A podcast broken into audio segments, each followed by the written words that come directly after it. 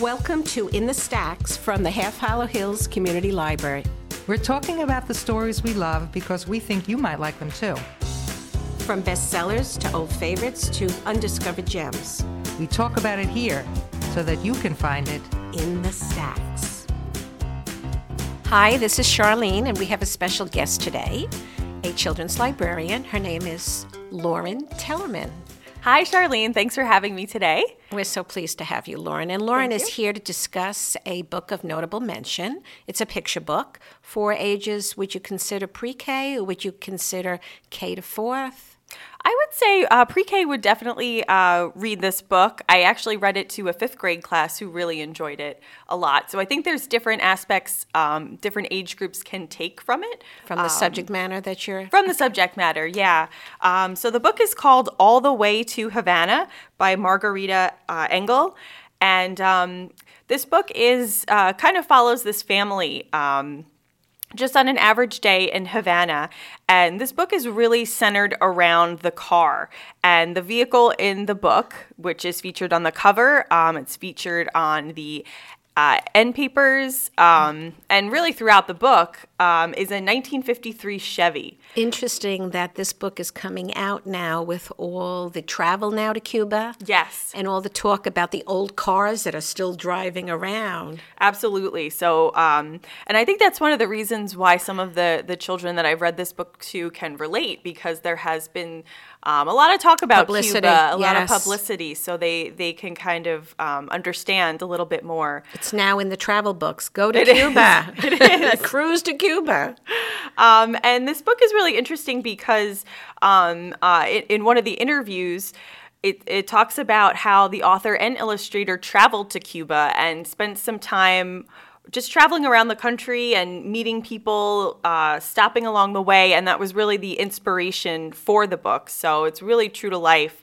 Um, the author, who is um, a Cuban American, uh, she really wanted to show uh, the life in Cuba, especially poverty. Um, and in an interview, she uh, says, it was important to me that poverty was not masked masks in this book. So um, some of the ways she did that was to show that there are bright colors and that Cuba is beautiful, but there are also um, you know crumbling buildings and um, you know families may not live the same way that uh, children understand that they do here. So the economy is a um, little bit different than ours. It is, and uh, again, going back to the 1953 Chevy, uh, this family really cherishes this car, and um, you know they they spend a lot of time uh, fixing it up and that's really the the general idea.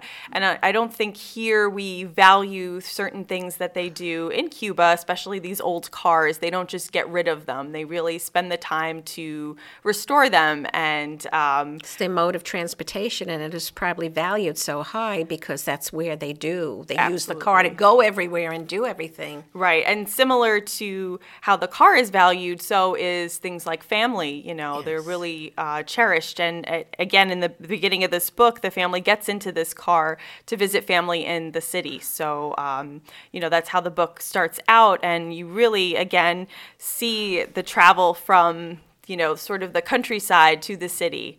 Um, and all their their way to Havana. And, Almost um, like the Watsons go to Birmingham, where all of that has taken place in the car, mm-hmm. and how the car is that vehicle, literally, mm-hmm. for going where they are and how everything evolves around that. And the car does, um, this car is sort of personified a little bit. The author uses some really interesting vocabulary to give the car, um, you know, sort of Identity. a life of its own. yes. so, especially the younger children may appreciate some of the language that they use, again, that the, the noises the car makes. Um, but really, you can take a lot from this book. There really are, are so many layers to it. Do you feel it gives you a glimpse of what Cuba is like?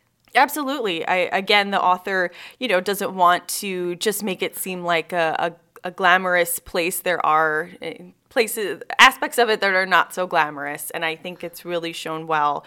And just the illustrations the the colors are incredible. They just pop off the page. Um, and again all the cars the cars are really illustrated so well. So did the author also illustrate or was it a separate illustrator? Um, there is a separate illustrator to this book. It's Um, interesting for the audience to know that sometimes with picture books, the author has no um, choice unless they're a big time author with who their illustrator is. Yes, so um, I highly recommend All the Way to Havana. It's a great, great book. Oh, thank you, Lauren. That really was such a nice book presentation. So I'm Charlene, and you can find me in the stacks or Online at inthestackspodcast.wordpress.com. Don't miss an episode. Subscribe on Stitcher, iTunes, or your favorite podcast app, and be sure to tell your friends. thank you.